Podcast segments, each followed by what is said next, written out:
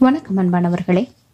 இன்றைக்கு நம்ம கேட்க போகும் சிறுகதை பரிசிலருக்கு எளியன் இதை எழுதியவர் நா. பார்த்தசாரதி அவர்கள். இப்போ நம்ம சிறுகதைக்குள்ள போகலாம். சிற்றரசரான பாரி வள்ளலின் பரம்பு மலைய மூவேந்தர்கள் முற்றுகையிடுறாங்க.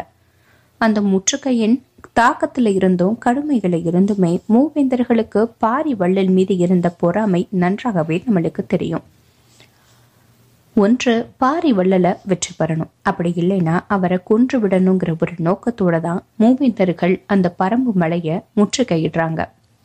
எவ்வளவு நாளானாலும் இந்த ரெண்டுல ஏதாவது ஒண்ணு நடந்தே தீரணும்னு ஒரு வைராக்கியத்தோட இருக்காங்க. அந்த பரம்பு மலையின் கீழ்ப்பகுதியை இப்படியே சுற்றி நம்ம முற்றுகையிட்டோம்னா என்னைக்காச்சும் ஒரு நாள் பாரி வள்ளல் மலையிலிருந்து கீழே இறங்கி வந்து தங்களுக்கு அடிபணிந்துடுவான் அப்படிங்கிற ஒரு கனவுல இருக்காங்க மூவேந்தர்கள். கபிலர் பாரியோட நண்பர் உயிர் நண்பர் அப்படின்னு நம்ம எல்லாருக்குமே தெரியும். அந்த கபிலரும் இந்த முற்றுகையின் போது பாரி வள்ளலோட அந்த பரம்பு மலையில தான் இருந்திருக்காரு. இவங்க எல்லாரையும் இப்படி முற்றுகையிடும் பொழுது கூட பாரி வள்ளல் கொஞ்சம் கூட பயப்படல.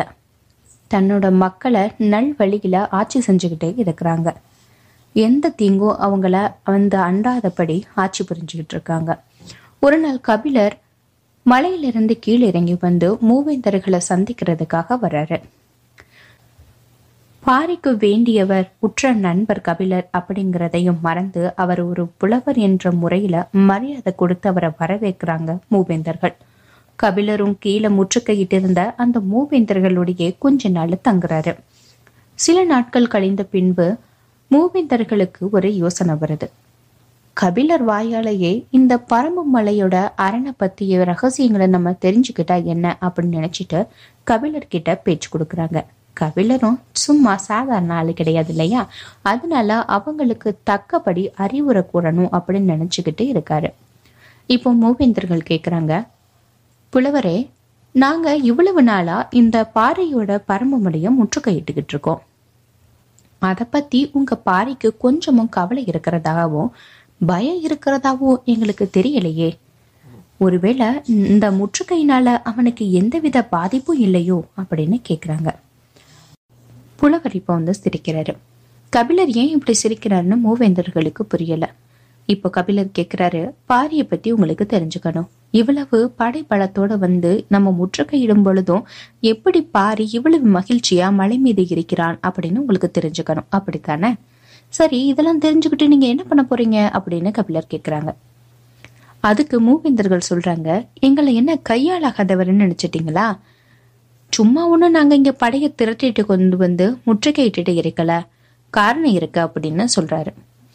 அதுக்கு கபிலர் சொல்றாரு நான் உங்களை ஒன்றும் தாழ்த்தி கூறல. ஆனா பாரிய இந்த படைப்பலத்தை வச்சு உங்களால ஒண்ணுமே பண்ண முடியாது.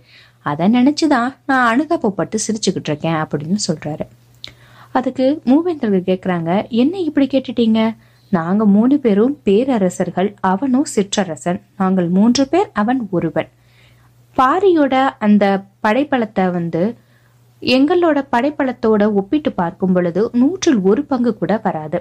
அப்படி இருக்கும் பொழுது என்ன பண்ண முடியும்? அப்படின்னு கேட்குறாங்க அதுக்கு கவில சொல்றாரு நீங்க சொல்றதெல்லாம் உண்மைதான். நானும் அதை ஒத்துக்கிறேன். ஆனா படைப்பலத்தை மட்டும் வச்சு பாரிய உங்களால ஒண்ணுமே செய்ய முடியாது. அவ வார்போர்ல ரொம்பவும் சிறந்தவன் அப்படின்னு சொல்றாங்க. அதை நீங்க மறந்துடாதீங்க அப்படின்னு சொல்றாரு. அப்படி என்ன பாரியிடம் படைப்பலத்தை விட என்ன இருக்கு? அந்த மலையில அப்படி என்னதான் இருக்கு? அப்படின்னு கேக்குறாங்க. இப்போ கபிலர் வந்து பரம்புமலை பத்தி சொல்றாரு. நீங்க பரம்புமலைய ரொம்ப எளிமையா நினைச்சுதான் இப்படி பேசிக்கிட்டு இருக்கீங்க. ஆனா அங்க பரம்பு மலையில உழவர்கள் உழாமலே அங்க நால்வு வகையான உணவுப் பொருட்கள் கிடைக்குது. ஒன்று மூங்கில் அரிசி கிடைக்குது. இரண்டு பலாப்பழம் கிடைக்குது. மூன்றாவது வள்ளிக்கிழங்கு அங்கே கிடைக்குது. நான்கு கொம்புத்தேன் இந்த நான்கு உணவுப் பொருட்களுமே குறைவில்லாம பரம்பு மலை மீது கிடைக்குது. அது மட்டும் இல்லாம பளிங்கி போல நீரோடைகள் இருக்கு. இனிய நீர் சுனைகளும் இருக்கு. அப்புறம் எப்படி அங்கே உணவு பஞ்சம் வரும்? தண்ணி பஞ்சம் வரும். பாரி ஏன் உங்க முற்றுகையை பார்த்து பயந்து உங்களுக்கு அடிப்பணிய போறான்? அப்படின்னு கேக்குறாங்க. அதனால நீங்க நினைக்கிற காரியம் கனவுல கூட நடக்காது அப்படின்னு கபிலன் சொல்றாரு. ஆனா பாரியை வெற்றி பெறத்துக்கு ஒரு வழி இருக்கு அப்படின்னு சொல்லி சிரிக்கிறாரு விஷமமா இப்போ மூவேந்தர்கள் அந்த வழி என்னன்னு கேக்குறாங்க. இப்போ கபிலர் சொல்றாரு. பாரியின் பரம்பு மலையைச் சேர்ந்ததும் அவனோட ஆட்சிக்கு உட்பட்டு முன்னூறு ஊர்கள் இருக்கின்றன. அந்த முன்னூறு ஊர்களையும் தன்னை நாடி வந்த பரிசிலருக்கு ஒவ்வொன்றா கொடுத்து பாரி தீர்த்துட்டான். இப்போது அவனிடம் எஞ்சி இருப்பது மூன்றே மூன்று மட்டும்தான். அந்தது ஒன்று அவன் இரண்டாவது நான் மூன்றாவது பரம்பு மலை. நீங்கள் என்னையும் பரம்பு மலையையும் அவனையும் வெல்ல வேண்டும்னு நீங்க நினைச்சீங்கன்னா போரால போரிட்டு அது கண்டிப்பா முடியாது. மூவந்தர்களே நீங்கள் பாட்டு பாடுவது போலையும் கூத்தாடுவது போலையும் வந்து பாரியின் முன்பு ஆடி பாடி நில்லுங்க. அவன் ஆடி பாடினதுக்கு உங்களுக்கு பரிசு என்ன வேண்டும்னு கேட்பான். அப்போ உன் உயிரும் பரம்பு மலையும் எங்களுக்கு தா அப்படின்னு கேளுங்க. அவன் தயங்காம கொடுத்துருவான். நீங்க தலை வணங்கி குலைவான குரல்ல கேட்கும் பொழுது அவன் தயங்கவே மாட்டான். இந்த இரண்டையும் உடனே உங்களுக்கு கொடுத்துருவான் அப்படின்னு சொல்றாங்க. இது மூலமா பாரி வள்ளல வாளோ போரோ முற்றுக்கையோ எதுவுமே செய்ய முடியாது. கபிலர் அப்படி சொல்றாரு.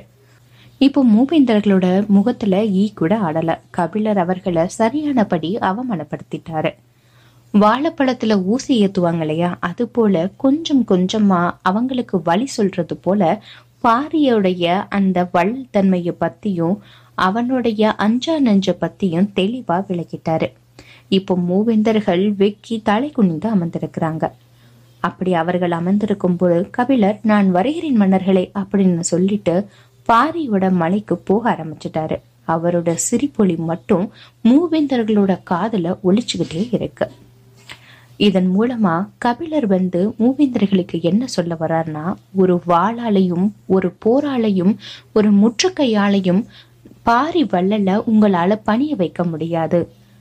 கலையால் மட்டுமே அவனை உங்களால் பணிய வைக்க முடியும் அப்படின்னு ஆணித்தனமாக சொல்லிட்டு போறாரு. இந்த சிறுகதை உங்களுக்கு பிடிச்சிருந்தா உங்களுடைய கருத்துக்களை கீழே பதிவு செய்யுங்க. மீண்டும் மற்றொரு சிறுகதையுடன் உங்களை சந்திக்கும் வரை உங்களிடமிருந்து விடைபெறுவது நந்தினி பாலகிருஷ்ணன். இணைந்திருங்கள் நந்தினியின் குரலோசையுடன் நன்றி வணக்கம்.